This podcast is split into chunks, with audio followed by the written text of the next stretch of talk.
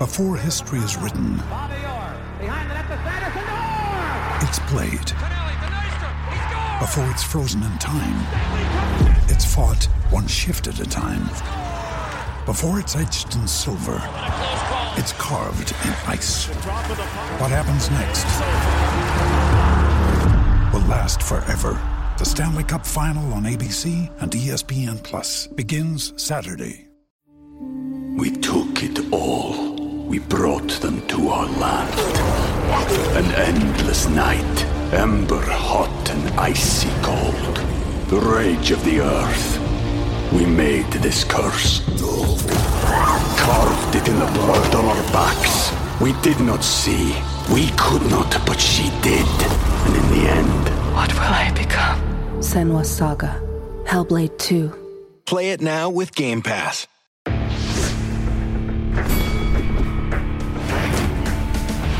Reveille, reveille, donks. Look at us now, tip to tip. This is our life. This is our passion. That's the spirit we bring to this show. I'm Luke Thomas. I'm Brian Campbell. This is Morning Combat. Oh, yeah. Like Montell in 94, this is how we do it from one BBC to another. It's Friday, June 18th, 2021. And this right here, yes, you knew it. You came for it, right? If you're going to come, then come on. You're here. It's Morning Combat, the best show in all of, uh, I don't know, combat sports or maybe the internet right? It's up to you to decide that. My name is Brian Campbell, your beige bastard, and Friday host, orange background, no J Friday. Fine. Puerto Rican linen here or, or something, silk. I don't know. This, I mean, you can't buy this in the upper 48, as they say there, but who cares about me, right? I just wear a lot of tinfoil. The guy next to me is the reason you're here. The power bottom of this duo, the best non fighting fight analyst in the game today. His name is Luke Thomas. Yes, uh, almost none of what you said just now is true, but it is funny. So how you doing, BC? Nice to Uh, see you, buddy. Luke, it's Friday, right? Ain't got shit to do but set the tone for the weekend, right? And maybe captain the best show going today. So I'm fired up to be there. Thank you to our audience for showing up with us as well and showing out. Uh, this is what we do here. Showtime, CBS Sports, Malka. Thank you all to everybody behind the scenes on this one. Luke, we got a great show. Not only looking back at a wild uh, turn of events in PFL on Thursday night, set the stage for UFC, a lot of random boxing this weekend, Showtime Championship boxing this weekend as well, Luke. Um, I don't like to do the long intros because you tell me the people want us to get right into it. They want us to, to like, you know, we're not here to win the AVN award for best storyline, right? Are there AVN awards for best storyline? I always thought it was like best, you know, orifice thingy. Yeah, best thing. I mean, look, if you want, I mean, if you want to keep our conversation going on the fighter pay, I'm all here, Luke. Okay, I'm ready for it. All right, bro. All right, You right, got a I Reynolds mean, wrap and uh, a MK I hat mean- behind your I booty mean- O's. I mean, what are we, I mean, what are we doing here, bro? Okay, all right, enough, enough, enough, enough. All right, enough. All right. I mean, it's called Hollywood accounting. Okay, look it up, people. Thank you. That's all I got to say about that. all right, Luke, we have a fantastic show, and uh, look, here's what the people tell me that are high above us. Merch 2.0 Monday. I yes, they know. did say that. He's right. They did say that. I don't know about that, bro. But uh, if you want to wear that great hat I just flashed, or if you want to try to find this mug, but unfortunately you won't, you can go to store.show.com for the, the fantastic merch 1.0. Luke, Bill and Jen of RV Adventures, they're at Black, Can- Black uh, Canyon of the Gunnison National Park in Colorado this week wearing our 1.0 merch. So shout out to our fine friends there. Uh, people can wear that. Showtime 30 day trial. You're not only going to get Jermall Charlo return Saturday night, you're not only going to get Pitbull versus McKee July 31st, okay? That's what I'm talking about. Go to Showtime.com, start your 30 day free trial. Movies, docs. I don't know the Kings, Leonard, Duran, right? Hearns, Hagler, okay? It's up to you if you like history. Why don't you check that shit out at Showtime.com? Luke, that's all I got for that, okay? Let's slide right into the DMs of this show. Are you ready, brother? Let's let's do the damn thing. Okay. Oh, except for check out my morning combat interviews this week. Randy Couture, Anderson Silva, Julio Cesar Chavez Sr. Come on. BC and those those legends, where, where, else are you going to be this week, right? Right here. YouTube.com slash morning combat. Luke, let's set the stage for the weekend to come. It's fight night, UFC fight night Saturday. From Vegas, the Apex Center. And we have really, let's be honest, in a, in a crowded weekend of pretty damn good stuff, it's a pretty damn good main event in the featherweight division. The Korean Zombie against Dan Ige. Luke, when you look at the UFC rankings at 145, this fight matters. This fight certainly does, both looking to, let's say, coming off of defeats that that that ceilinged them to a certain degree in terms of where they were in the title picture, looking to fight each other to get right back in that same title picture. When you crunch the numbers and look at the style matchup and the contrast here, what are you seeing?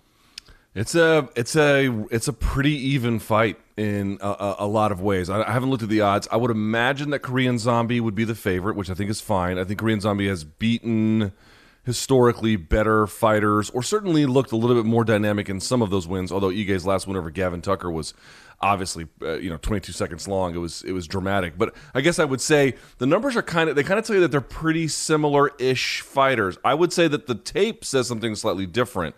Like for example, numbers: strikes landed per minute 4.15 for the Korean Zombie, 3.95 for Dan Ige. Is there a major differential between their strikes absorbed? Not really. 4.01 for the Korean Zombie, 3.36. They kind of have a same kind of output as they do uh, absorb. They have a sort of a give and take kind of boxing style. Their defense, 56% versus 58%. Takedown defense, 75 versus 60. I mean, it sort of goes on and on and on there. The takedown accuracy of Korean Zombie a little bit higher than Dan Ige, but, um, you know, I wouldn't put a whole lot of stock into that. I don't think it's going to be one of those kinds of fights. Here's my point, though. If you look at the Korean Zombie on tape, he's not as much of a mover as Dan Ige. Dan Ige is going to be in, out, side to side, feint, up and down, playing with range, playing with motion, playing with speeds and rhythm.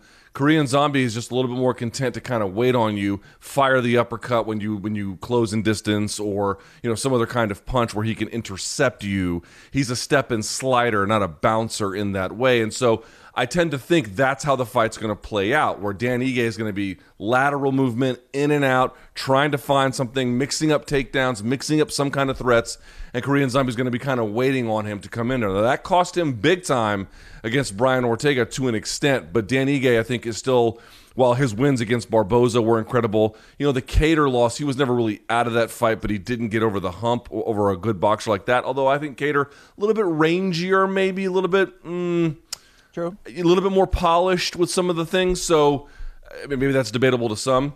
The reach is not a difference. There's a one inch reach uh, advantage for Chan Sung Jung. The question really is here who's going to be better, BC? The guy intercepting the person who's making the blitzes or the person doing the blitzing and the movement? It's really what it comes down to.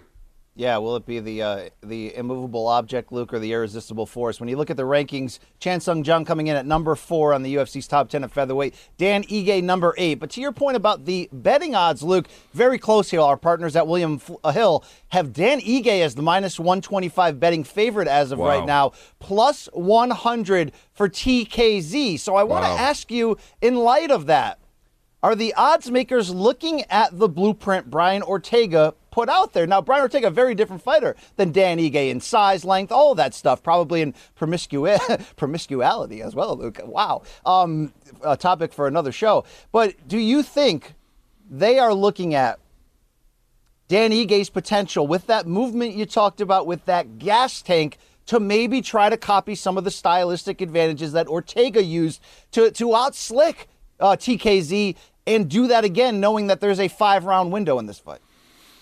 Uh, I, I, gotta say, I'm a little bit surprised by the odds. I, I, I, understand that the last loss for Ortega, excuse me, for Korean Zombie at the hands of Ortega was, was it was bad. I mean, that was a pretty thorough beating that he took there, and obviously, uh, as I mentioned, Ige coming off that 22 second win over Gavin Tucker, is a little bit of a different momentum as they as they meet in the middle here. Um, in terms of the Ortega loss, I mean, Ortega kind of didn't mind having a bit of a slower pace um, and is a bit of a step and slider himself. So I think there's probably some tactical things you can pick up there. But Dan Ige is going to be uh, one of these guys who, don't get me wrong, he can absolutely strike with the Korean Zombie. I, I truly believe that. But I think to get his best chance of winning, he's going to have to mix in a lot of different elements. Now, to be clear, Chan Sung Jung is very good on the ground. I don't think that Dan Ige really wants to have a ground battle with him, although he is a black belt himself. But what I mean to say is put Korean Zombie in just a defensive position to wrestle. Get behind him with the with the with your hands clasped. Mat return him. You know, just try and make him think and react to all the different parts of MMA that you can with a high pace, high volume. You even heard, by the way, Korean Zombie complain that he's tired of fighting five round fights. I'm sure he's in good shape, but I'm just saying, you don't hear Dan Ige complaining about that. I think he wants all of that. He wants as much room and latitude and opportunity to use different elements of the game to, uh, to bring about the results. So, like borrowing from Ortega, again, probably a handful of things you could look at if you're Dan Ige and take. But I think those guys over, uh, uh, excuse me, at Extreme Couture and in particular Eric Nicksick, who has a very tight bond with Dan Ige, I think they're going to be looking at some uh, uh, just building on some of his own strengths, which are a little bit different. Again, I think speed, exiting, angles, I think that's going to be a big key. Uh, if you can get Korean Zombie at plus money in Yeah. a fight where he has, in my opinion, the, the bigger guns to the table, that's very intriguing. Now you're going to give him five rounds to do that, whether he loves the five round distance or not. Luke, I wonder if we see a much more aggressive throw caution to the wind, Korean zombie, you know, how he built his reputation, if you want to be honest here, knowing that, look, he needs this win. He is 34 years old. He took the time off for the military. We all know that. He came back and looked great. Al- Along with that Ortega loss, he had that, that sort of, let's say, bad luck loss to Yair Rodriguez in their five round duel. But outside of that, man, he has looked freaking fantastic. I'm wondering if this is a, a potential setup here where he's going to have a guy in Ige Luke who I love what he brings to the table. I love the knockout of Gavin Tucker. I love the the the spunk and the and like the the spirit that he brings to it. Right? It's like me in front of this microphone. Problem is you can't bring that to the Korean Zombie. Correct? You know what I'm saying? That that's where you're going to find the uh that that's where you're to find the horns. I think if you can, up, I think. I, I think if you consistently stand in front of him, it's going to be a bad night for you. Right? It's just going to be bad. You know, and when I mentioned earlier, BC, like, oh, there's not much of a difference in the numbers. That's true striking in terms of, you know, and obviously the striking styles are very different. The big difference in numbers, such that they exist, BC, takedowns. Per 15 minutes, Korean Zombie just 0.62. Dan Ige 1.68. So for per 15 minutes, he's almost at two takedowns. And you know his his percentage of success is not high, but I don't think it has to be. It just has to be a threat. It just has to be to get you to react. But you're right. If you just stand in front of the guy and try and slug it out with him and kind of march into him, you know his accuracy is so good. His power. I think you're right. I think the power differential definitely favors Korean Zombie. If you're Dan Ige, you got to be light on your feet, in out angles, changing things up, always keeping Korean Zombie guessing. And I, I honestly think you got to be built for distance. It's going to be hard to land on him clean. I mean, Yair Rodriguez took 24 minutes and 59 seconds to do it. Uh, obviously, Ortega was able to do it sort of throughout with that spinning back fist, but um, you know, it's just it's very difficult to do for the most part. So it's it's a it's a more laborious task in terms of just the amount of work that we're asking Dan Ige to do. But I do think he's built for it. I think this is a very winnable fight for him for sure. I mean, he's built for it from the standpoint of stamina, from the standpoint of want. I wonder if he could mix up and give us sort of a Frankie Edgar type attack here, a prime Frankie Edgar type, type attack, and try to Yeah. keep TKZ off balance, keep the pace high. I mean, look, he's not the same body type. He's not the same fighter as Ortega to mimic that style. Ortega's got the length and the smarts and the power. I mean, he's got, you know, and the charm, apparently. Apparently, you know, he's got, got a lot going for him. Luke, in terms of what's going for this fight, what do you think the winner gets? What's at stake here? Ooh, that's a good question. Um, I did not see where Korean Zombie is ranked. Is it fair Four. to say winner moves into top five? Well, he's TKZ is fourth, eighth Four. for Ige. I think for I, I, in terms of Korean Zombie, I think they badly want him to fight someone of a bigger stature because th- their fans really love him, and there's a way to build on that for the Korean market. Does he get a title shot from it? I don't know. Maybe with Max being out, which I know we'll talk about a little bit later. Would they do the Yair rematch? Maybe if that's a thing. Uh, it's hard to say exactly. Certainly for Dan Ige, you bump into that top five space. Now you're in that upper echelon that the loss to Kattar kind of knocked you out of. So that's a huge rebound opportunity for him. It just for, for Korean Zombie, it's obviously big, whatever he would get, but it's hard to say specifically because you know, he might need another win after that, and uh, who he would face, I, I don't know. just a quick recap here. Obviously, we have uh, the champion Volkanovski facing number two Brian Ortega. Max Holloway just pulled out. He's the number one contender against number three Yair Rodriguez. They're going to reschedule that. Korean Zombie at four, Calvin Kattar at five. But Luke, what about Josh Emmett at six, who has not fought since beating Shane Burgos in that three round classic? You got to think him coming back healthy could be in line to face the winner here. If he if he is healthy and if he's the same fighter, do we know if he's ready to fight? I don't know. I don't know. Yeah, I mean, you know, he looked amazing against Shane Burgos, and he had that terrible loss to Jeremy Stephens uh, in terms of what it physically did to him, where he lost, you know, feeling in his mouth permanently and all kinds of stuff. And then I think he busted up his knees and everything else. Like I, I, I, I believe that Josh Emmett is extremely talented, but he's a little bit older. Number one, and number two, those are some devastating injuries he's had in the last few years. So I would love to see him come back and pick up where he left off. But you're asking a lot. Great ink, though, Luke. In a sport with bad tats, Josh Emmett's got a nice color pattern there, right? I mean, strong. I, I, often say this, dude. I often say this. Look at the NBA players when they do jersey swaps. Their tattoos are worse. I know that's controversial. It shouldn't be. I don't think MMA fighters have the worst tattoos. Actually, I don't. Okay. I'm sure BK. I'm sure the bare knuckle circuit's got some pretty bad ones there. Luke, you know it's a bad UFC card when 43 year old Alexei Oleinik is taking on Sergey Spivak in the co-main event. Your thoughts? I don't. I mean, I'm not going to insult these fighters, but you know, it's okay. just, it's just. I mean, BC, do you have anything to add to that? You know, uh, up and down this card, uh, Marlon Vera's coming back off the loss to Jose Aldo against That's a nice. red hot Davy Grant. Do you like that one, Luke? Yes, I think Marlon Vera is dramatically improved since their first encounter, and um, I like Chito Vera a lot. I think he works hard. I think he's with a good team. You know, um, didn't go so well against Aldo, but Aldo's Aldo. So I guess we'll have to see. But Chito Vera, I do think is destined for for big stuff, big things. Matt Brown, Diego Lima. That don't that don't suck, right? That's okay. No, I that mean. doesn't. I don't know how much fighting time Matt Brown has left, right? But Lima, um, you know, I think he's always lived a little bit in terms of like the hardcore fans in the shadow of his brother. It's interesting, yes. right? He may even have more attention because he fights in UFC versus Bellator, but in terms of how the fans understand the two, obviously Douglas is the more accomplished. But, you know, Diego Lima has been saying in interviews that, like, he is absolutely firing on all cylinders. He's going there to send a message. He's well rounded. And I think a prime Matt Brown would probably get rid of Diego Lima pretty quickly. But Matt Brown, I think, would be the first to tell you he's not in his prime or, or you know, he's not fighting at the very height of his of his career. Um, so I actually think that's pretty competitive. And if Diego Lima can avoid – seems to me if he can avoid an early exit, uh, Brown might struggle a little bit late in that one. Um, don't know that for sure, obviously, but that is something to pay attention to. Yeah, I think. I mean, Matt Brown did struggle late against Carlos Condit, and uh, despite the fact that he is immortal, Luke. But we'll see what happens there Saturday night.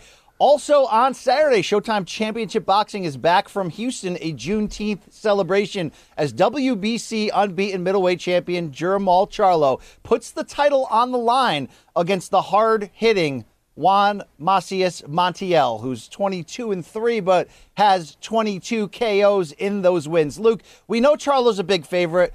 We know when we talked Wednesday about the storylines, and since then, by the way, at the press conference, Charlo did say, I'm hoping to get a win here, and I'm hoping that attracts Triple G or Demetrius Andrade for a unification type fight at middleweight. Again, political network divides. It could be hard to make those. We'll see what happens. In terms of the fight, though, Luke, X's and O's, what we expect to see Saturday night.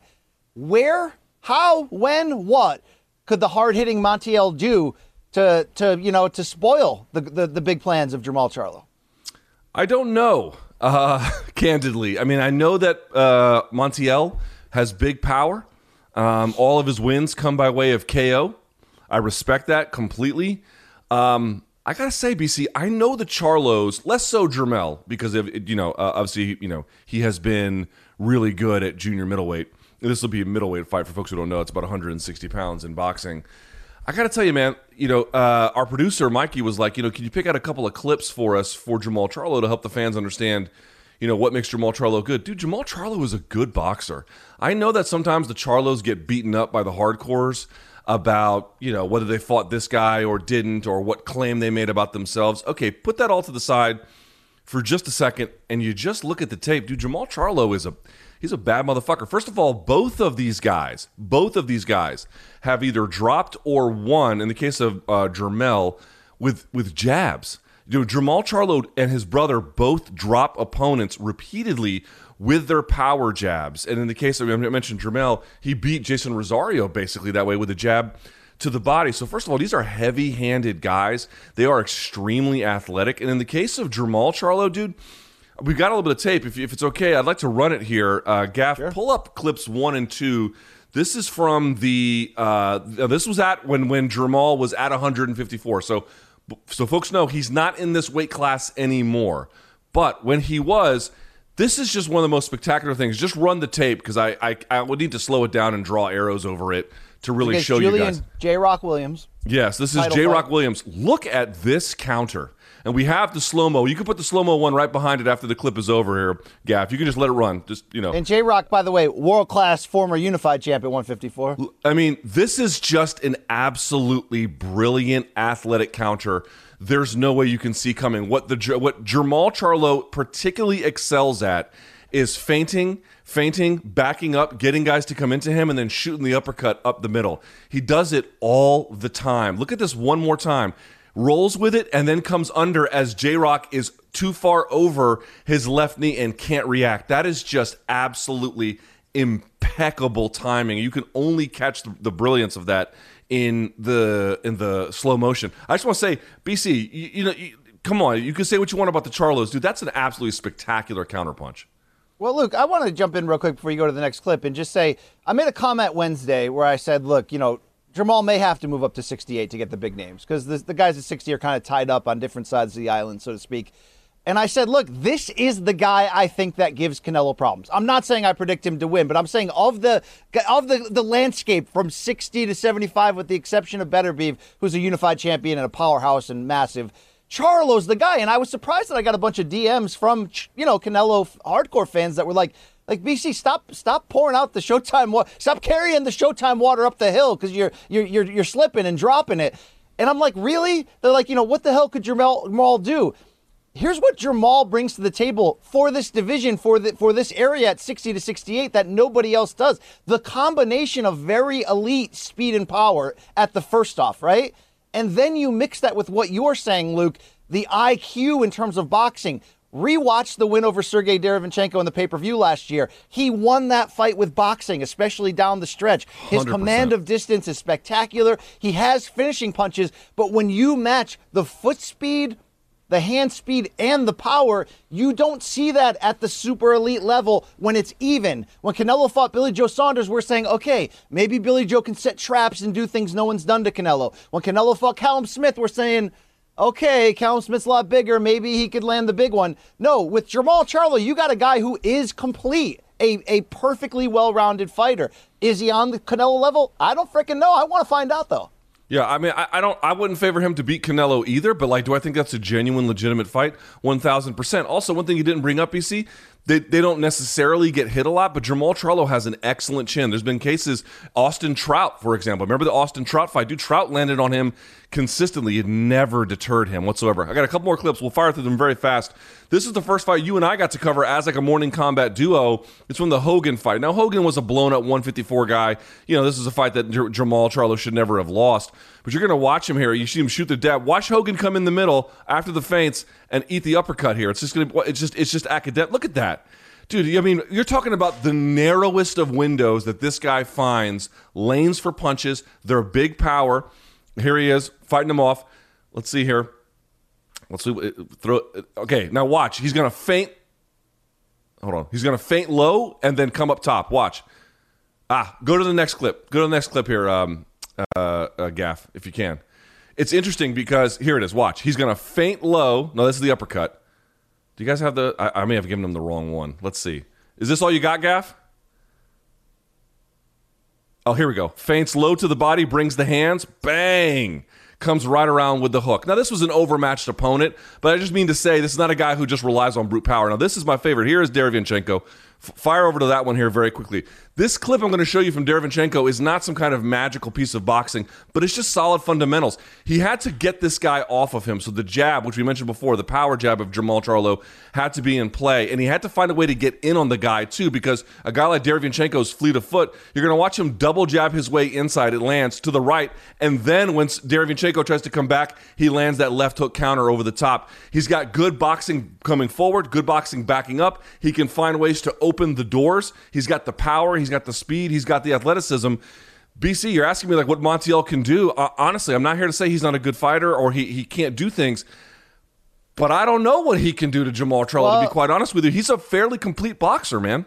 Yeah, I mean, look, that's why it's an uphill battle in, in, in, terms of the odds in this. But I, you know, I've watched tape on Montiel and, and, seen his biggest fights, and the best thing you could say is the power is legit. It's real there, and also, Luke, he's very awkward, and that's going to have to be a big part of it. Now, it's one thing to say Dennis Hogan is awkward, like he was, right? Dennis Hogan gave Jaime Munguia handfuls of trouble because of the footwork and awkwardness, but he didn't have the power to to to make a, a statement. Montiel at least has the power here. He switches stances often. He's very comfortable in the pocket at close range because of his shiftiness. Throws from crazy angles, has sort of those sidearm half uppercuts. He's going to have to get into the pocket and make this a fight, right? But but at the same time avoid those kind of counter uh, uppercuts, right crosses that Charlo has used to finish guys.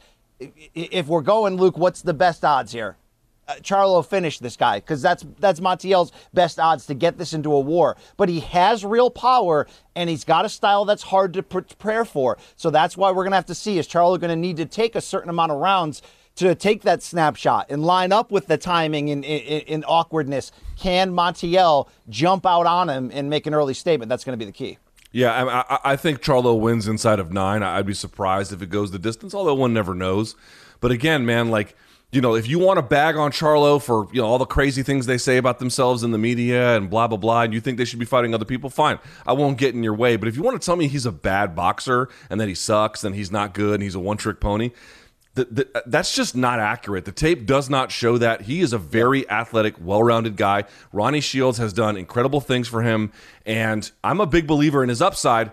I just want to see that live out in the next couple of years. I want to really see him tested um, against the very elite of uh, either this division or the one next.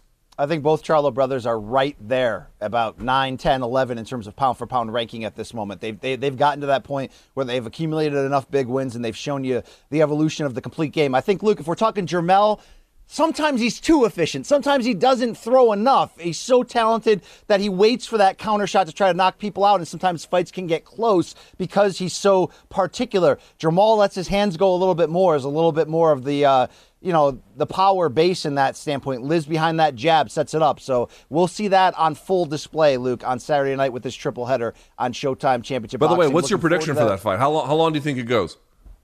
You know, I, I think again, Montiel's going to have to make make some magic. We've seen Montiel get get stopped by Munguia before. We've seen him in there. He fought Hugo Centeno Jr., a guy Charlo knocked out, but fought him to an exciting draw. I think when Montiel mixes it up and get, it gets a little hairy, we're going to see him get stopped around the seventh round. All right. I think that's pretty fair. I think that's pretty fair. All right. That is Saturday night, Luke. Now we look back. Thursday night gave us something wow. to talk about, Bonnie Raitt here from PFL 5, Atlantic City. It all went down on ESPN 2 there, Luke. And in the main event, this was what they called the playoff push. And for your welterweight regular season rankings, Rory MacDonald made some big headlines. Fought Gleison Tibau in the main event, three full rounds. Luke, I literally went to bed the second Lillian Garcia, the announcer, was about to read the scorecards, going, you know what? Tough fight, but good ass win for Rory. Let's see in the playoffs who he's going to get based on their mathematical scoring equation. I woke up to Gleison Tibau by split decision. Luke, he got the benefit of the doubt that he did not get against Khabib Nurmagomedov many moons ago when he was able to prevent getting smeshed. This time around, I'll ask you straight up robbery or no robbery? I'm going to say robbery. Uh, how often have you heard me say that? More often, I, I, I, don't know if I've ever said a fight on here was a robbery that we covered in real time. I've seen other fights. The biggest robbery in mixed martial arts history, uh, certainly in North America, I called the Mike Easton Chase Beebe fight. I mean, it's just an inexplicable decision. Um, this is this is not as bad as that. It's it's not good, man. And I I, I really listen, let's give Tiago, excuse me, Gleison Tibau, I should say, some credit. Takedown defense, I thought, especially after the first round, phenomenal. I mean, they were talking about how he was trying to knee tap this guy. I was like trying to run into a brick wall, hundred percent. And he was never really out of this fight. You know, it was competitive. I will say that, like, I, I agree with you. I thought when the fight was over, I'm like, oh yeah, nice, exactly how you thought. I was like, yeah, nice win for Rory. Um, you know, a, a, a tested, tough veteran like Tibau pushed him. But here's what I just can't get over. You want to give Tibau the third round, fine. I can't find any other round for him. And if you go to the judges, I'm not even sure ga- I can find the third round for him. Look, I'm being really honest, and I Fine. love That's me fine. some Gleison Tibau, right? His body's a wonderland. I'll have what he's having to be that jacked at, at 30, 39 or whatever the hell he is, Luke. But he's a he's a blown up lightweight, and he didn't win this fight. I'm not even sure he won a round, Luke. Yeah, okay, that's fine. I mean, again, 30 27 for Rory is hardly controversial. I'm just saying, if someone tasked you with finding two rounds for Tibau, could you do it? No. And here's the bigger point, BC. Two of the judges, the ones who gave the fight to Tibau, they gave the first round to Tibau. And I got to tell you, how how the fuck is that possible? Listen, he did land one hard punch in that round. Um, but the overall volume was with Rory, number one. Uh, I think the better damage overall was with Rory, which is really the operative condition here. And the thing that really just gets me is I see a lot of this in the modern criteria. They're like, oh, if you get a takedown, you don't do anything with it, it doesn't count, which I'm more or less okay with. What I am not okay with, and what I, I'm just going to say it outright, I think the modern criteria just flat out gets this wrong. Dude, I'm sorry. If you go for a takedown and then you take someone's back and you threaten them with a choke where they have to get both hands on it to address it and their face turns red, and to tell me that they didn't do anything with that position, it is just so profoundly ignorant and wrong. Let me explain something, folks. If you have what what is all of combat sports predicated on? It is predicated on symmetry. I am facing you, whether it's jujitsu, whether it's wrestling, whether it's boxing, whether it's kickboxing, whether it's MMA. The one way to change the symmetry is to take the back. And there are hardly any sports in combat sports where you can do it. Obviously, jiu-jitsu and MMA are the big ones. When you do that, it is no longer an equal fight. You have changed the equation to the point where if you have your back taken, you are not fighting on equal terms. You are now drowning and you have to find your way out just to get a grasp of air. Once you extract yourself from that position, now it is back to a situation where it is more or less reasonably neutral. The idea that you can take someone's back, threaten with the choke, and you give the round to the guy who got choked, or at least, you know, threatened with the choke, that is indefensible. There is no argument you can give me to tell me from an enlightened position that that is a round you can give to Gleison Tibau. Not now, not before, not ever. And the modern criteria being like, well, he didn't score a ton of damage there. I don't give a fuck. You put the He guy in an unequal position that is unheard of in other combat sports. He fucking lost that round. So, uh, the, I mean, robbery sometimes implies, uh, you know, uh, some nefarious things. I'm not implying that. I'm just implying incompetence. And the reason why you know this was incompetence and the wrong decision is what you tease. The fact that Tibau's best round by far was round two. He had, let's give him credit. Rory's face is marked up at the end of this fight. It was a tough, grueling affair because round two, Tibau had some nice flurries of combinations. He was able to get inside on that size dis- differential. Yet all three judges gave round two to Rory Luke. That tells you they didn't know what they were doing. Good God. So round well, one, I, Rory. I think they gave him round two because correct on memory if it's I, I may be getting it wrong. Didn't he land that flush head kick in round two? He did, but he also took head kicks in round one, by the way. Also, let's not forget, we got to give Tibau credit for the second half of the fight. He stopped any takedowns. But do you remember what happened to open round two? Rory came like a bat out of hell, took him right down, almost got his back again. So the first, let's say, half of this fight, Rory's piecing him up from distance. In fact, I watched that first round going, Luke, this is going to be a long night for Tibau with that size and length differential. It's going to be a hard time at 37 for him to find a way to get inside without getting pieced up. Round one, to everything you just said, has to be a Rory round. He almost submitted him. I mean, good God, he was out jabbing him, right crosses, everything. Round two, yes, Tibau, if you want to give him a round, that's the round to give him. Luke, round three, I'm not saying that was like an overwhelming 10-8 Rory round, but like, he did enough. Right? He did enough on the feet to control that fight and us go, you know what? Not as dominant as the Millender fight, but this still seems like the best of what's left of Rory. Like we talked about on Wednesday's show. He seems there he's a willing competitor. He'll go, you know, he'll let the hands go. He'll take the shots. His setups, his strategies are great. Tibau, again, give him credit. He's got big traps, Luke, and he came to fight.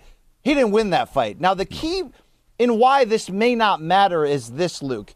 This was the round, and, and look, I, I got to, again, thank you, PFL. You entertained me. All right. You're actually getting me to buy in on this stupid season and playoff format. The scenario f- facing Rory entering this fight was that if he won, he was going to fight. Um, I forgot who he was going to fight in the playoffs, Luke. But if he lost, oh, sorry, he gonna- I think. I think no. I think if he if he if he won, he was going to fight Tibau again, and if he lost, he was going to fight uh, Ray Cooper the third. Yes. And now he's going to fight Ray Cooper the third, which, by the way, I think is the best fight you can make in this 100%.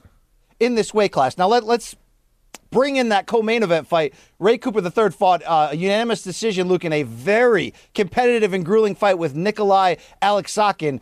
And Aleksakhin is, uh, good God, that guy's cut like a mofo, Luke. That is a rock hard guy coming in there. Had good combinations, had good punching. This was a very good f- fight on the feet. I think the difference was Ray Cooper's commitment to going for the takedown and that big slam he had in round three. So we are now getting you know, probably the best fight you can make in this pairing, which is Cooper versus MacDonald. But you kind of, it should have been for the finals, Luke. Let's be honest. Yeah, I don't quite understand. I, I agree with you. I thought the fight was great, and, and also Ray Cooper was in a bit of a tough fight too. Like his face was all jacked up when this fight was was was over as well. Um, he's clearly one of the more standout uh, properties from that sort of World Series of Fighting PFL transition.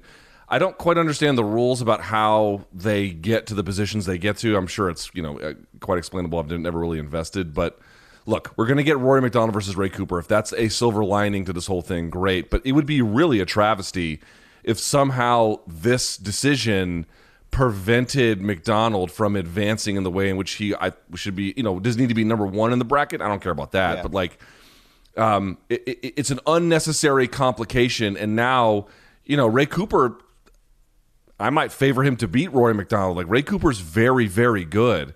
So the idea that like, oh well, Rory can just rebound after this, like, yeah, yes, certainly he can. But like, you know, if you thought that the Tibau fight was tough for him, in many ways, Cooper might be tougher. So like, Rory is not a shoe in for the playoffs at all uh, in this whole equation. Well, let me correct myself. If Tibau would have won by stoppage, he could have supplanted for the fourth spot. So here's how the welterweight division uh, playoffs are going to play out. Luke João Zeferino, the 35-year-old Brazilian who had a second round submission of Jason Ponet in the under preliminary card on Thursday, he's the number one seed in this. He's got eight overall points.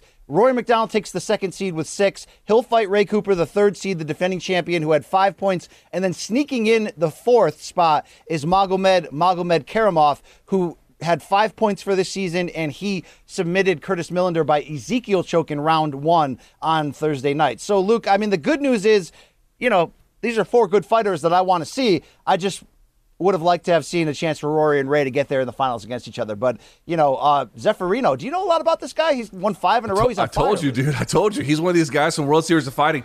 He had wars. Who was the guy that Rick Story, Brian Foster? Brian Foster got submitted by Rick Story in his guard with a head and arm triangle. And I remember that because I was like, God damn, that's hard to do. Um, and Joao Zeferino had some wars with him. Dude, Joao Zeferino is a good fucking fighter. I'm telling you, man. Magomed Magomedkerimov and Joao Zeferino, these are guys that like the casual UFC fan has never heard of, will never hear of. They could easily win have uh, do well in Bellator, in UFC. You know, would they be champions? Maybe Magomedkerimov. He's an interesting guy. I don't know if Zeferino's built for that. Can he beat some of your favorite fighters out there? A billion percent, dude. He's very, very, very good. He's good on the ground. He has underrated ground and pound.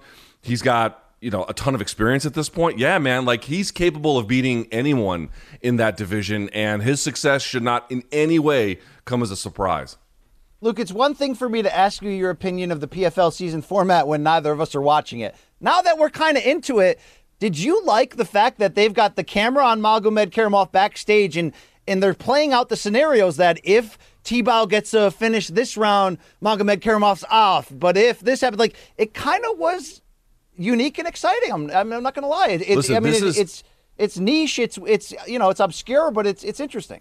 I've watched previous seasons of uh, Tough, or no, I'm saying Tough PFL, and it just didn't have the same buzz or energy or just excitement and and the whole broadcast feels like it's been lifted a little bit in the way that it's shown. But a couple of things. I like it when they show the other people to you, you know, backstage and what they're looking for and how they might be affected by the outcome. I'm cool with that. And I've said it before, I'm going to keep saying it. These fucking made up stats. There's the fighter performance rating, which does nothing. Oh, it's an algorithm to predict fights. Really? Without it, you couldn't be able to predict fights more accurately? I mean, what fucking nonsense is this? It doesn't do anything, number one. Number two, number two, hey, could you put more shit on the screen, PFL? There's already on E ESPN2 a ticker for like, you know, NBA results. Then they stack on top of that shit uh, here's the here was the miles per hour of the strike that hit Vinny Magalhaes in the fucking balls. Nobody cares. Why don't they just put the fighters? Don't they just put the fighters' social security and credit card numbers too, so Rumble can write them down? I mean, come on, what are we doing here, Luke? I mean, no, no one disrespects footwork more than whoever is the head of production over at PFL. They fucking hate footwork on that thing. So listen, I, I love a lot of what they're doing. I think a lot of it is just dramatically improved from the roster to like the commentary team of of of Kenny's. I think is a great addition to to uh, to to Randy Couture um, and Sean O'Connell and and it's, it's they're firing on all cylinders and God bless them take those fucking invented numbers off the fucking screen for the love of Jesus Christ. Wow, about, about time you're showing that man some love, Luke. He's loved you from the beginning. All right, from the light heavyweight side of things, Luke, it was a kind of some weird shenanigans last night. So, uh, Shoeface fought Vinny Magalhaes, who, again, I'm sorry, he's not Husamar Paul Harris. Sorry, I confused them, Luke. Uh, they had a no contest in the first round due to an accidental knee to the groin. Also, Emiliano Sordi and Dan Spohn fought to a very competitive, unanimous draw. Also, Chris Camozzi uh, took a decision from Cezar Ferreira, and Corey Hendricks got a third round submission of Martin Hamlet. So, how those playoffs are, are going to break out is Shoeface Antonio Carlos Jr. got the number one seed. He's going to take on Emiliano Sordi, and the second and third seed is Cezar Ferreira versus Martin Hamlet for the upcoming playoffs. Do you care? Uh, Martin, that guy Martin Hamlet is um, PFL folks have told me to keep an eye on him. That he is a uh, he's a he's a prospect worth worth acknowledging a potential upside about. You know, um, but I think you know part of the charm of PFL man is like. Why would you watch PFL? You would watch it if, yes, you want to see some of your favorite fighters in there, like a MacDonald or a Pettis, somebody you know. But honestly, I kind of feel like watching the charm of the PFL is dude, I want to learn something about fighters I don't really know a whole lot about. I'm gonna there's gonna be people I slept on who are gonna come in here and just mow down the favorites. So like you're asking me, am I excited at some of these things at the outset? Mm, a little bit, but I I love I love the way that they shake up shit there. That they don't really favor stars in the way that the matchmaker model is. I wouldn't want that to be the default model that we use for the biggest organizations in MMA, but as an alternative to one and the way in which they finally have settled into the format, it's working for me so far. I even like that that corny stand up comedy commercial they had with like Ken Flo on the mic. I'm like, you know, Brendan Schaub coming out soon. I want to be surprised here. Did you see that that thing? It was like I guess, they had I, little guess I missed that part. They had like little skits. I mean, it was. Know, PFL's trying some weird shit. Luke, final bit of note on PFL here is that on the preliminary card last night, veteran light heavyweight Tom Lawlor finished out his season Yes. with a unanimous decision win over Jordan Young, and then seemed to finish out his career by leaving his gloves in the middle of the canvas. Are you affected at all by this development? Yeah, I am, dude. Tom Lawlor is a guy. I said it. Uh, I'll, I'll say it forever. Tom Lawlor is a guy who had his career um, totally. I won't say ruined, but pretty fucking close by absolute non-science bullshit from USADA. They never apologized ever. They were wrong from the first day. They were wrong the second day, and they're still wrong now. They know it. I know it, and we all know it. And they fucked that guy's professional career up. So for him to get uh, a, a win over, by the way, Jordan Young is a very good fighter. So Tom Lawlor up a weight class at 205, having dealt with absolutely institutional unfairness. Um, I know he's thriving, or at least trying to thrive in pro wrestling. I don't know enough about pro wrestling to say one way or the other, but he seems to be doing quite well. And he's a character, and to get a nice win like that in MMA, dude. I, you know, I'm very, very happy for Tom Lawlor. He really deserves um, a, a, a lot more grace than this world has shown him. Yeah, former Golden Boy MMA star Tom Lawlor retires at 38. If he's if this is it, with an 11-8 and 8 record, one no contest. As you mentioned, he's had By some way- some good good stuff from him at sorry with Major League Wrestling, and also he made his uh, debut in 2020 with New Japan Pro Wrestling. So Luke, he's Yeah. not nobody in the pro wrestling space. So I wish him well in that you know in continuing that transition if that's what he wants. Yeah, exactly. I, again, I don't know anything about pro wrestling to say whether he's doing well or poorly. I- It seems like he's doing well. The one thing I'll say is, have you noticed how uh, PFL calls their cage the smart cage?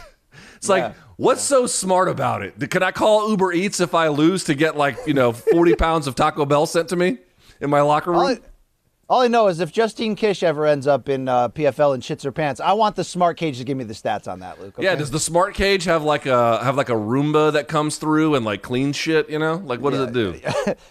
Now we go over to the PFL Smart Cage bidet to clean up the mess. Yes, okay, Luke. All right, all right, Luke. Uh, we we touched a lot. Uh, you know, there are some events this weekend in terms of boxing. The monster uh, Dewa Inoue, number two on my pound for pound list, is back to defend his bantamweight title against uh, Michael Dasmariñas on ESPN. Uh, you know, not much more to say about that, Luke. Same thing with Jaime Munguia facing a last minute opponent on DAZN. But like it or not, for better or for worse, uh, maybe the biggest boxing event short of Jermall Charlo's title defense on Showtime is the FITE TV pay per view we're going to see Saturday night from Guadalajara. Now, what might be putting butts in the seats locally is Julio Cesar Chavez Sr., the 58 year old retired legend, is back for another one of these exhibition fights. He's going to take on Hector Camacho Jr. Um, part of that is to honor the late Macho Senior, you know, Senior uh, Julio Senior doing this to honor his old foe, who he of course fought in 1992. But Luke, what's going to bring most of the fight fans here is the weird soup we got here with this. Uh, I don't know if it's the co-main, co-feature, whatever you want to call it. Eight rounds of professional boxing when 46-year-old Anderson Silva who, let's remember, does have two pro boxing fights. He went one and one. That was 1998, though, in 2005. Takes on 35 year old Julio Cesar Chavez Jr. Now, Luke, according to Anderson Silva, who I talked to yesterday, the contracted weight here is 82 and a half kilos, which uh, roughly is about 181 pounds. If we're going to treat this like an actual fight, and I think they will when they touch gloves on Saturday, the weight is a big story. Why? Silva fought most of his career, of course, at 185, went up to 205 when needed. But he's 46. He's got to cut down to 181 or 182, whatever the kilogram equivalent is. And Chavez Jr., who obviously is more in his physical prime and obviously has much more true boxing experience. Luke, we know he's become a clown. Yes, he won a world title at 160 pounds a decade ago, but Chavez Jr. has fought at 168, 172, 173, 175, and he's had such a string of shit lately from quitting against Fonfara, from taking the money against Canelo but not really even trying in the ring, from walking out of the Danny Jacobs fight after missing weight, claiming injuries when the crowd in Phoenix, which was a pro Chavez crowd, by the way, was throwing shit at him and trash and booing him. Even Luke, his next fight, he fought an unbeaten guy in Mexico and suffered a cut and lost by technical decision. Um, this is not your father's Chavez Jr., even. It's not the father either, Chavez Sr. Am I talking myself into the idea here, Luke, that given the weight difference, as long as Andy Silva, the Spider Man, can make this comfortably at 46, and given the fact that Chavez Jr. can implode at any point, that this might actually be like a competitive fight? Am I am I crazy? No, I mean, I mean, okay, well, hold on, BC. Uh, uh, let's say you're right. Let's say your intuition. Let's say your intuition is right, and that there is a way for this to be competitive. But then I would just ask, like, so what? Like, well, I, I don't even know what that would mean. Like, you've got a guy who in Silva, 46, two pro, pro boxing fights, obviously legendary MMA striker, who has knocked some guys out with his hands. Um, but you know, also has you know done a lot of work with his kicks too. Like it's it's a potent combo there.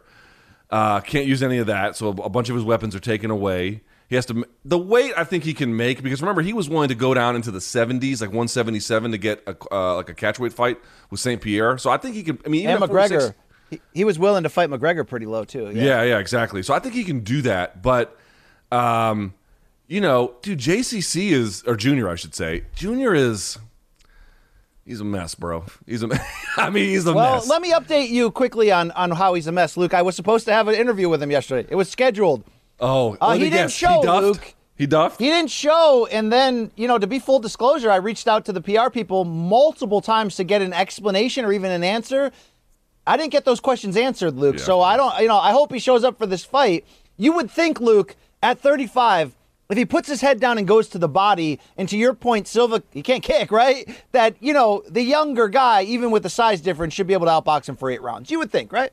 You would think. I mean, listen. In a normal world, in a normal world, this should be as uninteresting as the all the skeptics would imagine. And even with JCC Jr.'s decline, I still think he should probably do it.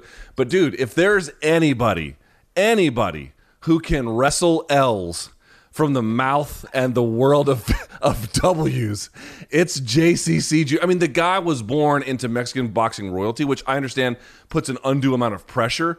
But it wasn't like, like for example, look at Randy Couture's son, Ryan Couture, right? Okay, he didn't live up to his father. That's a pretty high bar. But he never showed up in fucked up weight. He never got popped for anything. He was never arrested for doing drugs or whatever the fuck. He never went to rehab. I mean, he was never a mess. He was just, you know, limited relative to his father as a fighter. Fine. Okay, whatever. He didn't disgrace himself. He never disgraced the Couture name. He just did the best that he could given the circumstances. Dude, JCC is the exa- junior is the exact opposite of that. He probably had a little bit more natural ability, relatively speaking, than Ryan Couture. He has fucked it up in every other way imaginable. Whether it's shitty performances where he wasn't trying, whether it's outside the ring indiscretions, whether it's weight issues, concentration, you fucking you name it. So like. He's a he's he's a fucking goat rope, as we said in the Marine Corps, dude. He is an absolute tire fire. And if Andy Silva is even here's the problem with Andy Silva though, does he want to go into Mexico and like beat up JCC Jr.? Let's say he could in front of the Mexican crowd, in front of the dude's father. I got a feeling that like Andy wants a couple of like um a show points and he wants to look good, but I don't think he wants to go in there and like make enemies, so to speak. That's the thing, because okay, so for him to win this, he's got to he's got to fight. He's got to be the bigger man and fight. I don't see him fighting in a bigger man style, and I don't necessarily see Silva being willing to take big punishment to try to make Chavez Jr. quit. So maybe Right. I'm talking myself out of it, Luke. After talking myself into it, I'll still be watching and covering it Saturday night for CBS, and obviously from a curiosity standpoint. And just to close on Chavez, like there was a window where he was like quasi elite at 160, but that was because Luke he had an innate supernatural talent to suck down to 160 and then rehydrate back up to like cruiserweight levels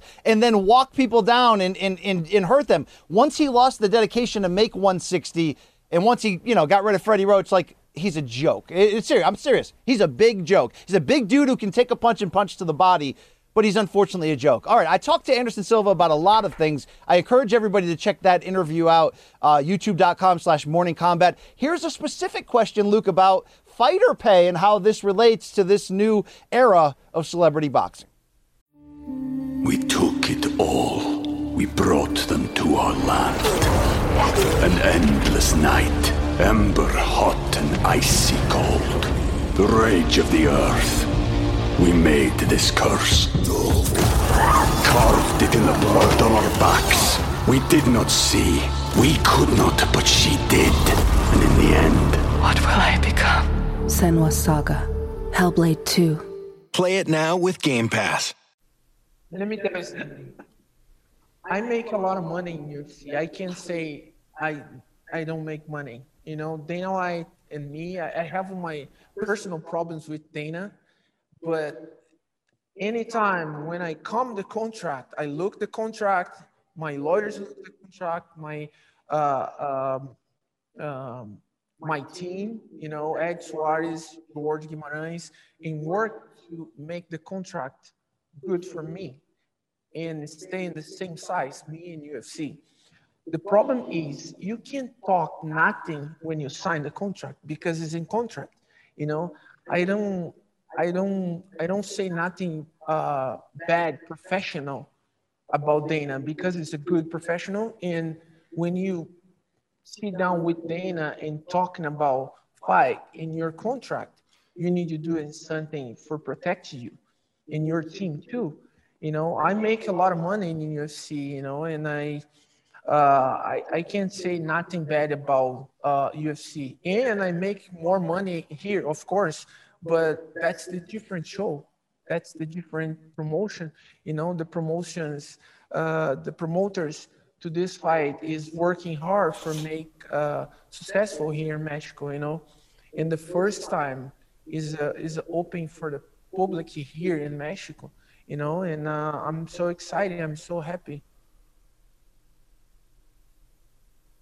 Luke, I, I couldn't hear that. I hope the people could. Could you hear that? I could hear not one word of it. Okay. Well, just in case anyone couldn't hear that, I'm not sure if we had some technical difficulties, which was really the hallmark of our show, unfortunately. I did ask Andy, which was cut out there. Uh, look, you know, you've seen Askren, you've seen Woodley come out at the end of their career, take these big boxing fights. Thank you, Gaff. They, okay, the people did hear it. And basically, you know, get the biggest paycheck of their career. I, is this the same thing for you? Is this going to be the biggest paycheck of your career? And Luke, uh, to, to, to fill you in, he basically said, Look, I'm not here to talk bad about Dana. I made a ton of money with Dana, blah, blah, blah, blah, blah. But by the way, yes, this will be the biggest paycheck of my career.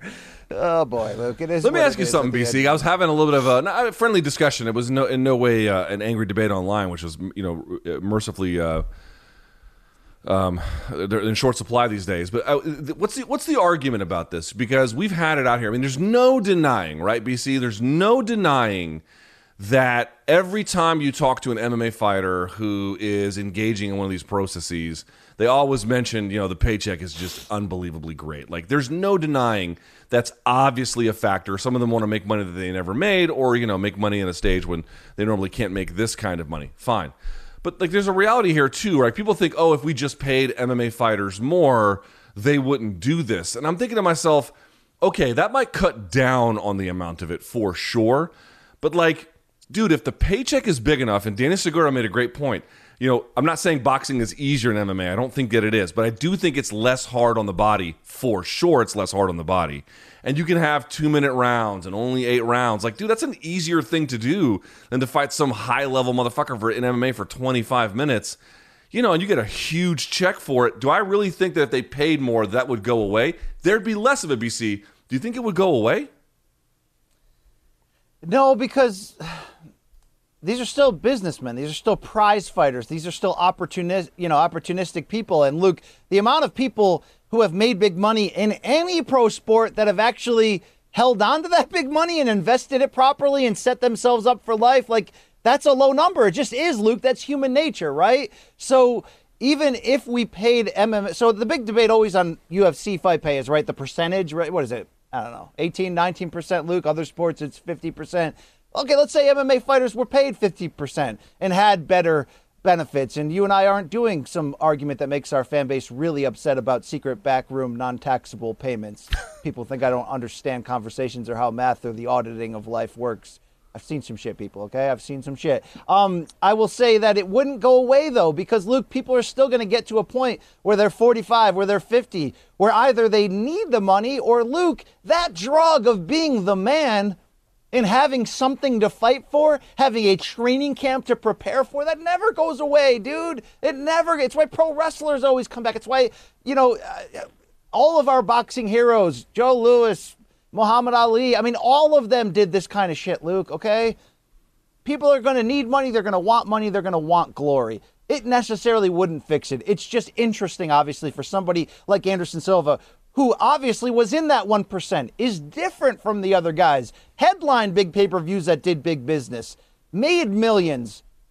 For, for him to still get the biggest payday in a eight round ex, you know, not exhibition, but quasi exhibition boxing match in Guadalajara against the faded legend of a son. It is what it is, Luke, right? You say Guadalajara like it's a bad place, man. If you guys don't follow Danny Segura on Twitter, he's been taking pictures of the place.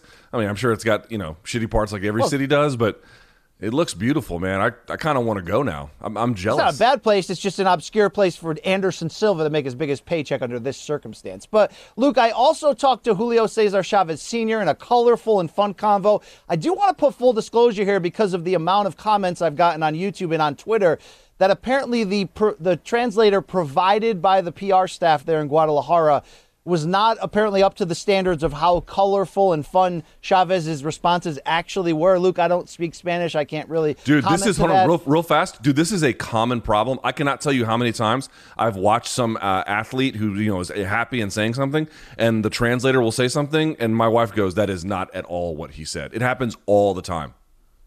So I appreciate everybody who reached out was like, no, BC, he said in the answer when you asked about Camacho that he's only doing this fight to honor Macho Camacho Sr. Like that kind of stuff got lost in translation. I'm not sure got lost here, but I do have a clip to throw to you. I essentially asked Chavez Sr., look, you know, you're the face of of the history of Mexican boxing. You're the greatest fighter of all time, but Canelo's coming, and there's going to be a new generation of fans, critics, all that, that are going to, they're going to, you know, one of these days, right? Canelo just keeps winning. They're going to say, he's the face of Mexico. Are you okay with that? Let's go to the videotape.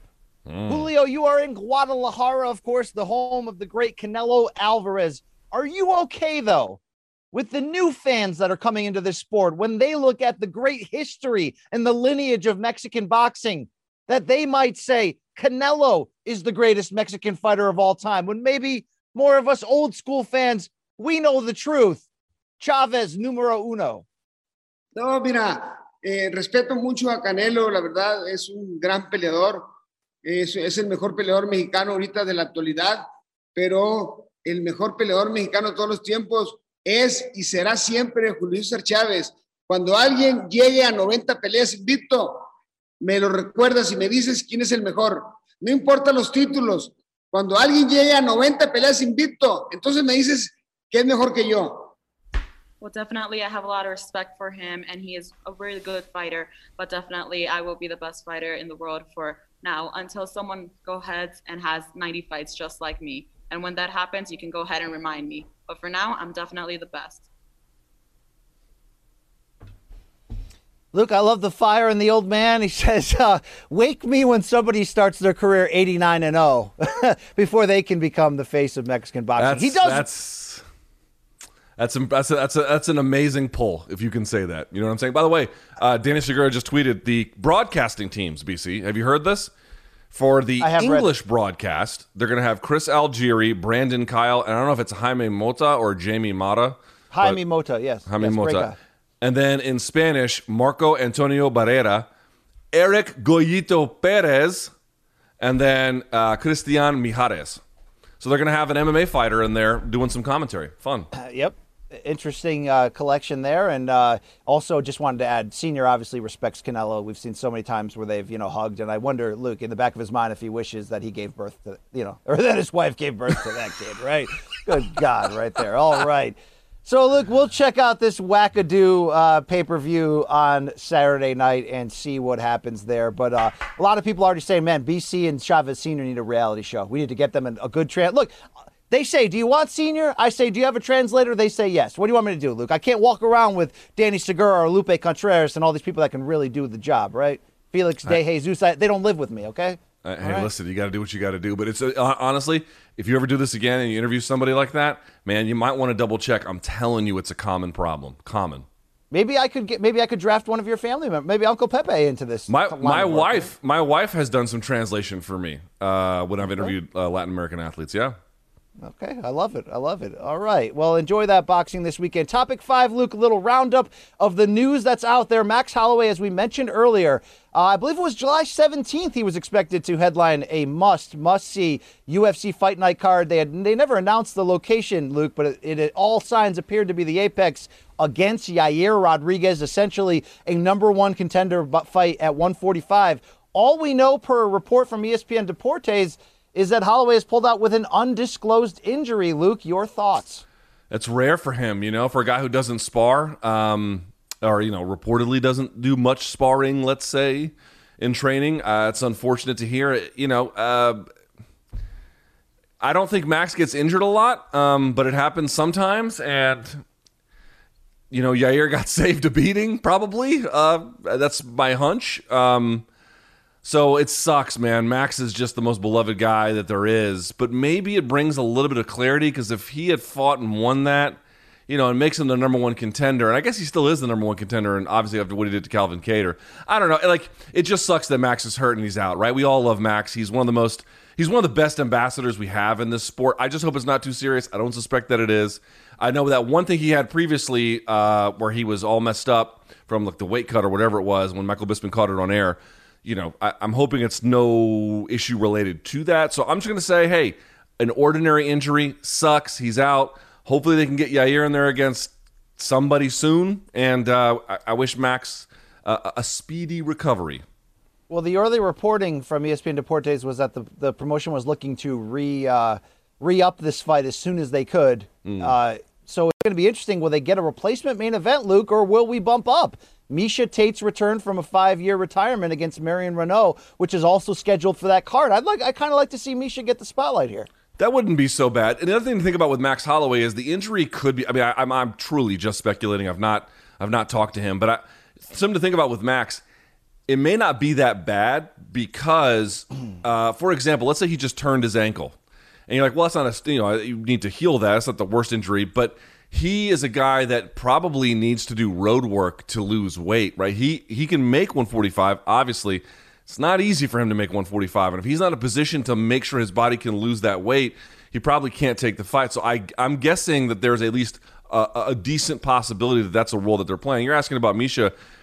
Yeah, I wonder how much Miesha's star power is still there. Like when the news was announced she was coming back, there was a lot of fanfare about it. Would that translate into the right kind of main event?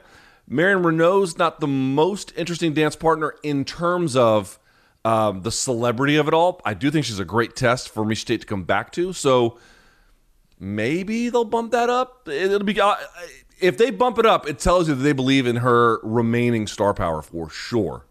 I think her star power is going to surprise people, and, and it'll still be there. Uh, Yeah. Basically, look to be honest, anyone who got a big rub off of that Rousey bubble, Holly Holm, I'm looking at you, right? The the star power is still giant. I mean, people love the shit out of Holly Holm from being a part of that moment and that buzz and, and playing such a big role. Which Luke, eh, while while Miesha has talked a lot about like I'm going to come back, I'm going to win, and then I have the style to beat Amanda, and a lot of people are like, you know, like that's cool, but like let, let, us take it one step at a time. Wouldn't you be interested in a Miesha Holly Holm rematch? Like that seems like it. There's big interest in. They're at the end of their career. It, it the first fight was one of the most dramatic, you know, title fights in UFC history with the comeback. I mean, that could be fun stuff, right?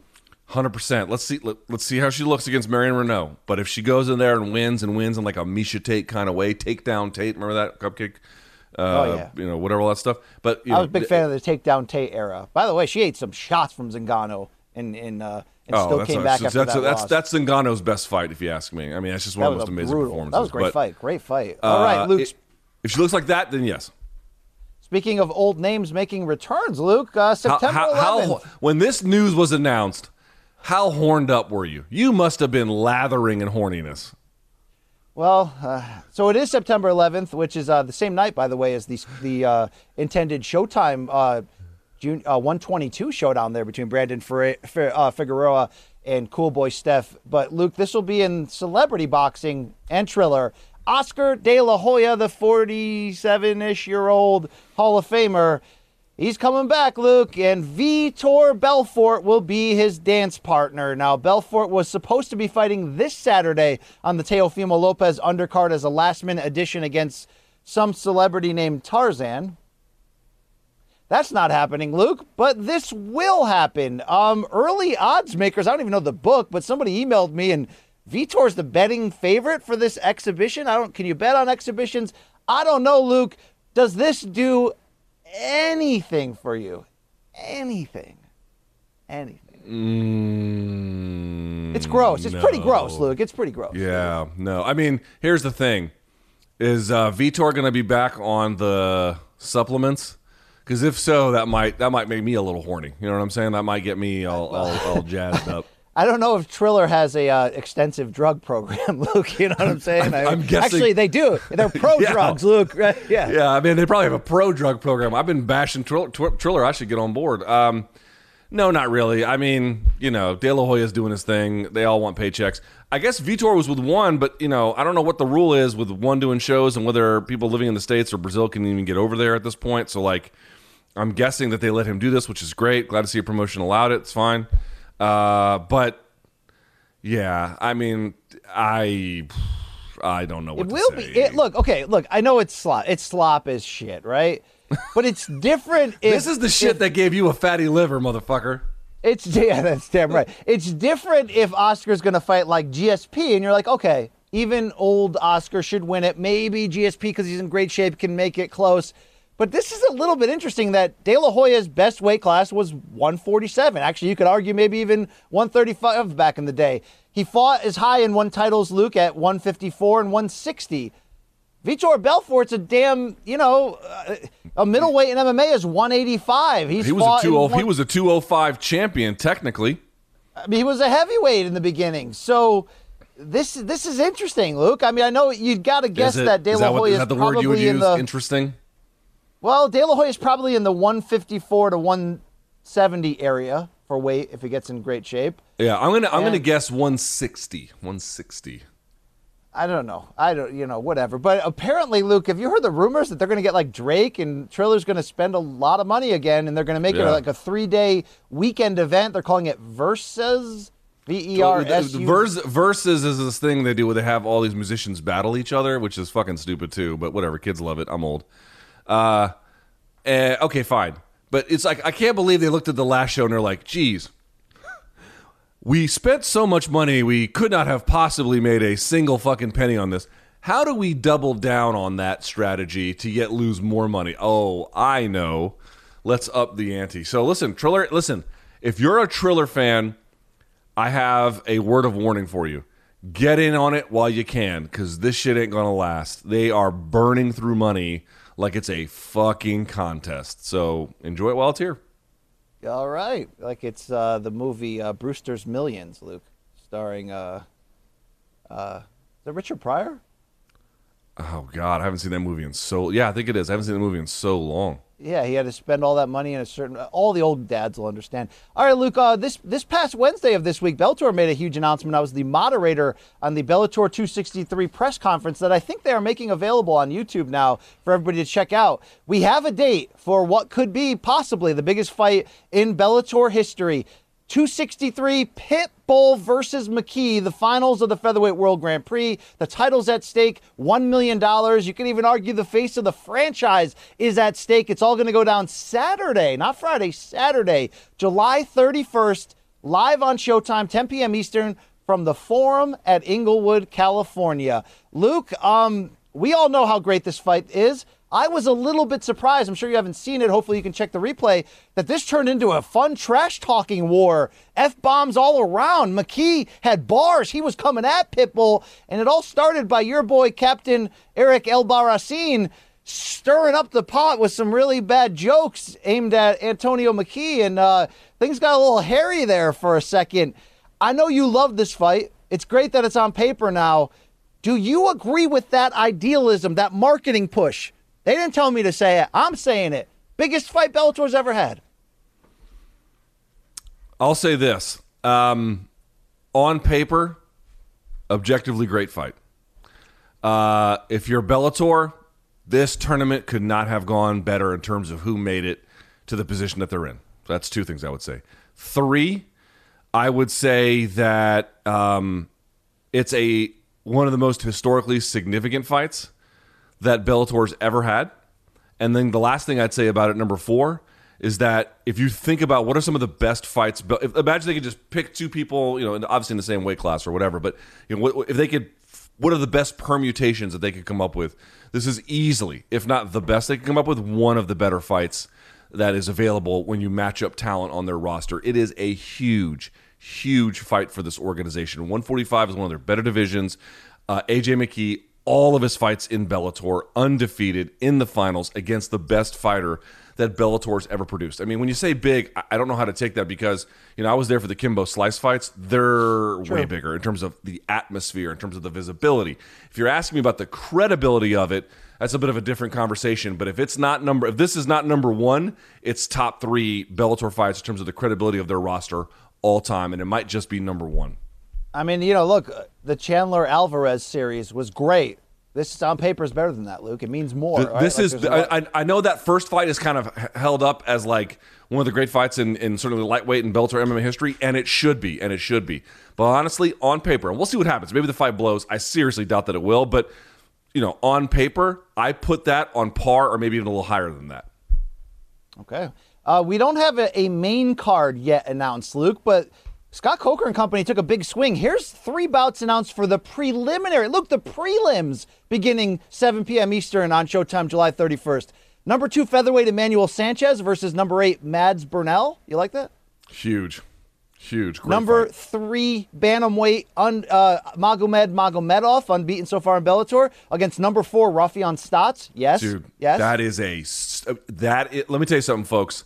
That is a phenomenal fight. One again, one of the better ones Bellator can make.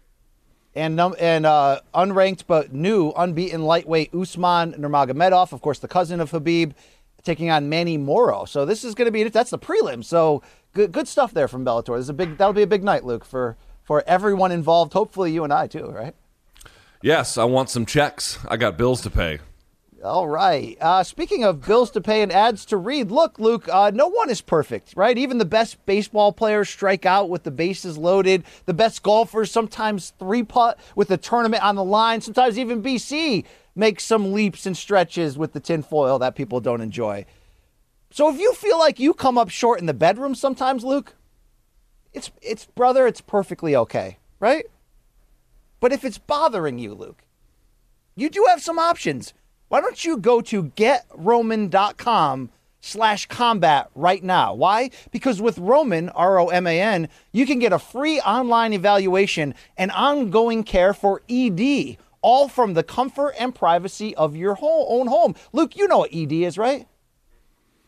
Uh, is that that thing you tell me you constantly complain about?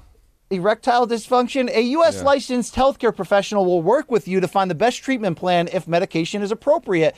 It will ship to you free with two day shipping. You can't beat that, Luke. The whole process is straightforward but very discreet, which is the important part. No one's on Morning Kombat talking about your three needles. Getting started is simple. Just go to roman.com slash combat with a K, of course, and complete your online visit. Take care of your ED without leaving your home. Complete an online visit today and connect with a doctor to take care of it. Roman.com slash combat now to get $15 off your first month. Look, there's a straightforward way right now to take care of your ED. All right? Roman.com slash combat. 15 months, $15 off your first month. It's going to be great. Luke, you could use this, bro. No, no, I don't need that. I'm good to go. For now. Although I will say, given the way my body is rapidly deteriorating, perhaps, you know, you know, my hog not working at some point is on the horizon. But right now I'm good Look, to go. Your libido is ready to go, bro, at your age. So you better get on that TRT train or check out the fellas at, at roman.com slash combat and right. get yours. All right. now, Once okay? once everything really comes apart, I will check out roman.com. One day you your wife will find out that you were dead wrong. Speaking of that, Luke, morningkombat at gmail.com is our uh, respi- repertory, respiratory, respiratory for you to drop in your fan submissions for Wednesdays and your depository. depository uh, for Friday. Repository for Friday. Wow, is this dead wrong? There's dead wrong while introducing dead wrong. It's our segment that we love where we take the L. It's called Dead Wrong. Yeah.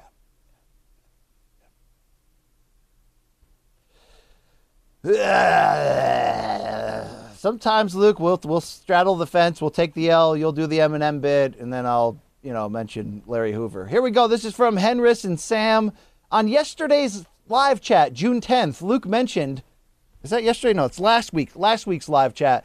Luke mentioned that Israel Adesanya came out to 70,000 people and danced with the Jabbawockeez around the 24 minute mark of his live chat. It was his childhood friends, Luke, not the Jabbawockeez. I know. Great I know, show, guys. I know. Okay. I know. I- but they looked, They had the mask thing. I know it's not the actual. The Jabbawockeez, BC. They just live in Vegas, right? Like that's all. I think Oh, they yeah. replace members because they get old and shit. But like, they're, There- always there's there. theaters in the MGM Grand, right? Yeah, yeah. yeah. You're not doing like an all black people look alike thing, Luke, right? Right? You weren't doing that? How can I if they have masks? And uh, by the way, I think some of them are Asian. I, I mean, I don't know, but uh, uh, you know, I think I read that somewhere. I don't know. Okay. Well, Luke, Misha's jumping in for our second one, saying on the latest live chat of last week, June 10th, which is not the latest, Luke stated that there is research uh, stating that there is something to the idea of a quote hot hand in basketball. I believe that Luke was thinking of the paper called The Hot Hand in Basketball on the misperception of random sequences by Thomas Gilovich, Robert Vallone, and Amos Tversky. And the paper actually comes to the opposite conclusion that the idea of a hot hand is a myth. Gary Smith further expands on this in his excellent book called Standard Deviations. To hmm. Luke's credit, he did make it very clear that he wasn't sure, and he told the audience to double check what he said and not to quote him on it. But a mistake is a mistake. So, Luke, you're dead wrong. Let me close out by saying I'm a huge fan of the show and of you guys. Keep doing what you're doing. Cheers. Misha. Luke, that is not Miesha Tate. This one spells it a little bit differently, and this could also be a man. Because in Europe, they're not afraid to name men Misha and like That's right. Dana. That's right. They're not afraid Mich- to do Michelle stuff like that. too. Michelle. Uh, I've, I've never read that paper. I actually read a different thing, but um, maybe he's right. Maybe he's right. I, I I- would have to double check that for sure. For now, Or maybe she's right, Luke. Maybe she's right. That's right. Maybe they're right. I don't. I don't know, Luke. Okay. All right. Greg sliding in saying Vanilla Thunder BC was dead Vanilla wrong at Thunder. at 341 of episode 167. Wow. Look, you have got these people trained that if, if you're going to come, right? come hey, on listen, already. They were they were coming through with bullshit corrections. They've gotten so much better. So much better. Um, wow. Z- uh, Cat just opened the door. Zoe is here. Luke. Oh, look. at the- I mean, when we get a visitor, Luke, right? Yeah, you got to show the world. Let's see. Let's see the cat. The world, Zoe, right? She's the best. Big fan of Zoe. Yes, she's violent though. She's a little bit violent, so we have to be careful, right, Zoe? That cat is gonna fuck you up, bro. Yes, she will. She bites like down to the bone, Luke. It's it's real like, but it's like a love bite, Luke. I don't really usually mix joy with pain, like sunshine and rain, right? Yeah, big fan, big fan of you. Okay, there we go. Okay, Luke. Um, Greg says um, when BC referred to last weekend's Bellator card as Bellator 268, despite it actually only being Bellator 260. Yes, hate to catch you slipping for something so minor this week, but hmm. I still had to pop you like USADA on this one. Sincerely, Greg from Canada. Hey, Luke, that's that's the nicest thing anyone from Canada has ever done for us, right on this show. No, Aaron Bronsteter was a host. Oh, that's right, right. Big fan of that guy. Yeah, yeah. All right. Yeah, I'll take the L there, Greg. I, I, I'm look. I'm liable, Luke, to do a lot of bad things in front of a microphone if you put me on for this long. Okay. Sorry. Bump. Um, bump. And also, they wanted to remind me, Mikey, our producer, that I said uh, the Fury Fury Klitschko uh, showdown was in a sauna, not a hot tub, like I said. So I'll take that dead wrong, Luke. Many people, including John Nash, are also trying to dead wrong me from the idea that you know court documents and um, accounting books for big companies cannot be cooked, Luke. It's actually Really? not the claim, but uh, Really? you know, I'm too tired to get into it. Really? really? you sure? Sure about that? I mean, you know, Zu- I mean, Zuffa was founded by successful casino magnates, right? Right, Luke? Right, Luke? Magnets or magnates? Uh, uh, look, I'm I'm, I'm half Lithuanian, so my pronunciation on things sometimes is a little bit off. All right, Luke, that's uh, dead wrong for the week. We always close by showing people our tips and exposing ourselves, Luke. Um, so uh, why don't you take it take it away, Luke? Yeah, my tip is very basic. It's one of these lessons you learn over time, especially if you're a homeowner. In fact, this is really this is my well, it, it applies to everyone, but really if you're a homeowner out there. So yesterday, I found out that I have squirrels in my attic, and the Terminix guy is coming over to get rid of them in the next 20 minutes, which should be fun. So Oh, that's great. gonna that's gonna cost me. How much do you think that costs, BC, to get squirrels out of your attic from Terminix? Oh God, three uh, twenty five hundred at least. No, Jesus, not that bad, but it's not cheap. It's fourteen hundred dollars. Okay, so I had to pay that yesterday. Well, I was adding inflation for how much you pay for a haircut in your area. You never yeah, know. yeah, yeah. fair, fair enough, fair enough. But still, it's only fourteen. Then uh, I had to get someone to come uh, check out my dryer. It broke, so that's another six or seven hundred dollars at least, right? To to do that. And then BC last night, I'm going to go to bed. I'd had my Nyquil, I'd had my melatonin, I had my my marijuana, my you know my evening cocktail that I use to get sleep that most of you take for granted. And uh, the AC upstairs in my uh, upstairs floor, it stopped working. So there's also a guy coming over to look at the AC. Now I repaired, uh, actually I replaced one of them last year. Do you know how much it cost me to buy a new central AC unit outside to power my upstairs? Uh, God, that's uh, four thousand. Oh, try 10. That was 10 fucking grand. Okay. So I don't know if I have to pay that because parts of it are under warranty, but I'm already out two grand. I might be out another who fuck knows what. Here's my tip, bitches. Save your fucking money.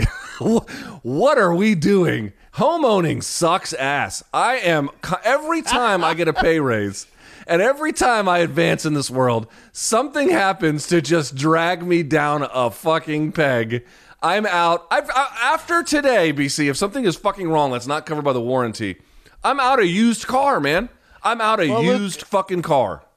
The good Lord does have a way of uh, helping us out and preparing us in advance for things. The problem is, like, I'm sure when you cash that check from Showtime for your work in Miami, you're like, hey, hey, baby, we're, you know, red, red panty night, right? We're rich. Uh, yeah, you gave it all back, Luke. But, you know, All maybe that's why every it was there, every penny I'm going to give uh, of that back. So I'm glad I went because otherwise I wouldn't have that. Well, I mean, you know, I've got savings or whatever, but save your money, everyone. Please see what you got, bud. All right, Luke, you always get mad at me that all I do on Fridays with tips is talk about music. But Luke, that's what I'm into in my personal life. And you know, the best part about this quarantine for me musically has been able to really dig deep through vinyl and through the Tidal doc, the Tidal app that Bronsteter put me onto is rediscover Luke bands you think you know. Luke, God, Zoe, what are you doing? Um, Luke, um, we think we knew Cream, right, in the '60s. Eric Clapton, Ginger Baker, Jack Bruce. Oh yeah, bro, I know White Room. You know, I know, uh, I know uh, Sunshine of Your Love, right? You know, I even know the live version of Crossroads. Yeah, no, you don't, because classic rock radio let us down again. Luke, um, I've owned Cream albums. I've owned the greatest hits. I didn't know anything until I really went the past few weeks and re-examined the complete discography of one of the greatest groups, Luke, in in rock and roll history. Rock's first supergroup. And Luke, you know what? It Are they better than Zeppelin? No. but they're on par with the greatest to ever do this, Luke, in such profound and phenomenal ways that I feel like I've been let down and misled to not realize that up to this point. Yes, they only have four albums. Yes, it was a, a short but spectacular union. But you take the jazz background of Ginger Baker on drums, the, you know, folk and middle and and, and Indian and Eastern rhythms of Jack Bruce on bass, and Eric Clapton's electric bit British blues on guitar, and you put this all-star group together, and they peeled faces. Not only live, Luke, but a melding of embryonic, almost heavy metal mixed with the launch of psychedelia, mixed with just that foundation and backdrop of blues. That it's a wild, unique soup of three of the best musicians of all time getting together and just doing something special that again didn't last long. The record company was putting pressure on Clapton to be the face of the group. He wasn't quite ready. They were pushing Jack Bruce to the background. But I'm absolutely blown away, Luke, in ways I didn't think I could re examining and going back into this. To the level, Luke, that I've realized something. You like Cream? You like MK? You kind of like one and the same. Luke, that's the spirit they brought to rock and roll at a pivotal time 66, 67, 68. And that's the spirit you and I are bringing in so many ways right now, Luke. Something where we unified talents of people from different genres and sports and backgrounds, put them together. And Luke, you know, you got a lot of Ginger Baker vibe to you, not just the facial hair, the power bottom foundation, the ability to set the tone and just be unique and a little freaking weird on top of that, but be so respected. You know, I'm kind of got Jack Bruce vibes here. I mean, he may not be the best bassist of all time, Luke. He's no Jaco or John Entwistle, but that mother effer was unique and different and heavy as shit and can send it down, Luke, and me comedically and conspiratorially, just willing to take chances and go after things. And maybe, Luke, the spirit we bring together, that's Eric Clapton soloing over the top. You know, they used to say Clapton is God, Luke. And then we would all go back and re examine. We're like, okay, save for the Derek and the Dominos album, save for the Blind Faith one off. It's not God. I mean, he's great. He's a great blues guitar player, one of the best ever. But he's pretty adult contemporary. You know, he's pretty straight blues. No, Clapton was God in Cream, Luke. Okay, he really was, and I missed that at certain points. This is re-examining the way I look at life, Luke. And even though this union together, they fell apart. They went their separate ways. Maybe you and I will do that. Maybe the Canadians one day will push down the walls of the Ice World Hoth space station, and you and I are going to have to look each other in the eye, you know, uh, Leia and Han like, and say, "I love you." I know, and, and, and go our separate ways. But for as long as you and I last together, Luke, we're the cream of the crop. we're doing things no one else is doing. You know what that band was? Maybe, just maybe at that point, the three best in the world at what they did. And they came together and they slayed. And it was different and it was heavy as shit. A power trio. Look, a power trio. It's like early heavy metal with Jack Bruce on bass. It's kind of what you and I are doing right now, Luke. Something artistic, something abstract, something different. So I just want people to realize what they're hearing right now, what they're seeing. It's special. And I'm feeling that vibes, Spider Man meme, when I listen to Cream, Luke. So I even encourage you, there's very little, Luke, that you and I cross paths musically besides maybe some 90s grunge or Rage Against the Machine or some respect for the more commercial elements of someone like Metallica or Pantera. But I think even you, Luke Thomas, you could get into the cream, right? Get on top. I think you would understand that they were doing something different, hard, heavy, special. Didn't last forever. Guys with that kind of talent, they, they can't keep it together. I don't know how long you and I are going to do this, Luke. We're going to the fucking top, bro. All right. Speaking of hard, No heavy, and special, while you did a little soliloquy, I've been watching Perv City. It's great. No limits. Okay. Are we a little abstract, a little outside the box? We color outside the lines? Yeah. Yeah. Okay. That's why I'm wearing this shirt today. All right. But Do you Jack know what Bruce, Perv- Eric Clapton, you Ginger know Baker. what Perv City is? I see you guys. I see you guys right now. Okay. I see you guys. All It's right. the best, is what it is. All right. Uh, All right, yes. Luke, all right. I mean, very Luke, good. Get, Very Luke, good. get yourself some fresh cream, okay, Luke? All right, in the name of love, pour it on yourself, okay? It, it, it might change your life too. All right. Uh, very good. Very good, BC. We got to get out of here. Thank you, thank you, thank you. You gonna take us out? All right. All right. you want to continue our talk about fighter pay or what, Luke? What are we doing here? What, All right. what are want we me to take doing us here? out? Should I take us out? All right, Luke. Uh, special thanks to our crew here, Showtime, Malka, CBS Sports, Gaff on the ones and twos while Manich is at the beach somewhere. Hey, we don't need him. All right, Gaff throws perfect games. All right, that's what he does. Okay. Uh, special thanks to all you. Check out our interviews, our bonus content, Luke's live chat, interviews with Randy Couture, Chavez Senior, Anderson Silva. Follow us and uh, and how about you like and subscribe because this MK, it's weird. It's different, and it'll take you places you never thought rock and roll could go. All right. Okay? These are the only two men in the combat sports space willing to come. Come on. You done? Uh, you can follow uh, 1 p.m. Eastern today the live weigh-in show on Showtime Sports' uh, YouTube channels for uh, Jermall Charlo, Juan Macias Montiel, hosted by yours truly, Luke and I. So check that out. Uh, enjoy the fights this weekend, folks, because the calendar turns. Gervonta Tank Davis next week in a pay-per-view. Conor McGregor right around the corner. Pacquiao Spence. McKee Pitbull. Wilder Fury 3. It's coming. It's happening. We're going to be there with you. Luke Thomas, um, do you have anything else to say to the people? I have to shit. Let's go. All right, for our great staff and crew, for all your amazing listeners out there, Hollywood Accounting on on the computer if you want more. Follow John Nash's fine investigative work and in terms of uncovering court documents. And thank you to the people who love what we do. My name is BC. That's LT, and we got two words for you. We out.